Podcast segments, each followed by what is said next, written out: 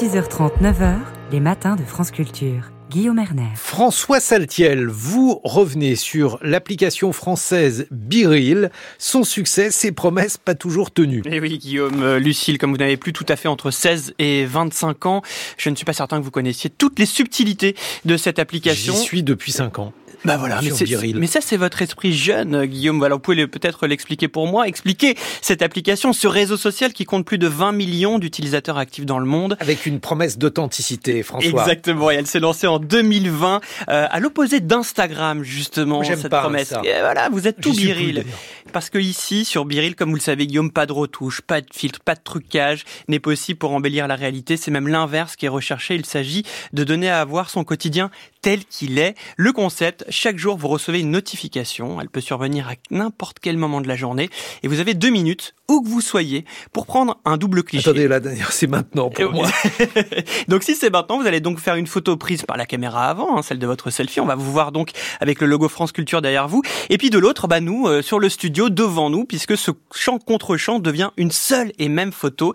Et une fois partagée avec euh, votre cercle d'amis, vous avez accès à celle des autres. Beauté, de la réciprocité, ça vous va si bien, Guillaume. Cette idée marketing surfe sur la recherche de vérité d'une génération qui déprime à voir la vie rêvée des autres. Argument tout de même à relativiser, car même sur Biril, on a tendance à comparer nos scènes de vie lambda, un procédé d'autant plus malin que cette injonction du quotidien implique sur les photos des amis, des collègues ou membres de la famille, bah ici Lucille Como qui est maintenant sur votre photo Guillaume, et cet entourage se retrouve donc embarqué euh, sur ce procédé et pourrait même avoir envie de télécharger l'application dans un effet de bouche à oreille. Alors derrière cette application au nom anglophone de français, très discret, s'ils prônent la transparence chez les autres, ils vivent cachés et ne donnent quasiment aucune interview. Alexis Bareya et Kevin Perrault, deux diplômés de l'école 42, fondée par le milliardaire euh, Xavier Niel, qui sera d'ailleurs leur premier actionnaire. Ils vont connaître leur succès aux États-Unis grâce à des levées de fonds de plusieurs dizaines de millions de dollars. L'application sera un temps la plus téléchargée de l'Apple Store là-bas. Le show mythique du Saturday Night Live va faire un sketch en reprenant leur concept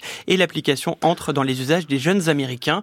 Cet engouement pousse même les concurrents comme Instagram ou TikTok à copier la fonctionnalité de la double caméra. Oui, mais voilà, la croissance s'étiole et Biril doit revoir son modèle et ses promesses pour espérer la rentabilité. Et oui, car malgré votre activité intense, cette application Biril n'est toujours Ah, pas seul, rentable. vous, vous y êtes pas, euh, Et non, Bir- le site. moi je suis Instagram, je suis dans le faux, vous êtes dans le vrai. Biril Voilà. est une application gratuite qui fonctionne sans publicité, mais à partir du 6, f- du 6 février, elle va s'ouvrir aux stars et aux marques qui pourront disposer d'un compte officiel. Quand je dis aux stars, le prenez pas mal, hein, Guillaume. Vous étiez déjà là à d'autres stars. Les De- vedettes, de vous, les vedettes auront les... François Saltiel et Lucille Como. Et ça, ça peut se faire aussi pendant la nuit. hein. Alors je crois que c'est jusqu'à jusqu'à minuit, je crois Ah, qu'il y a quand même. Ouais, mais bon pour vous ça vous gênerait pas à 3 heures du matin. Minuit, c'est le nouveau 4 heures du matin pour vous. hein. Alors même les stars, comme par exemple Taylor Swift, pour en citer qu'une, auront les mêmes devoirs que le Kidam, à savoir publier une photo sans en choisir le moment, mais en doute fort que leur image ne soit pas contrôlée. Les marques pourront sans doute payer pour synchroniser les notifications envoyées par l'application avec la sortie d'un album, d'un livre, d'un film ou d'un documentaire.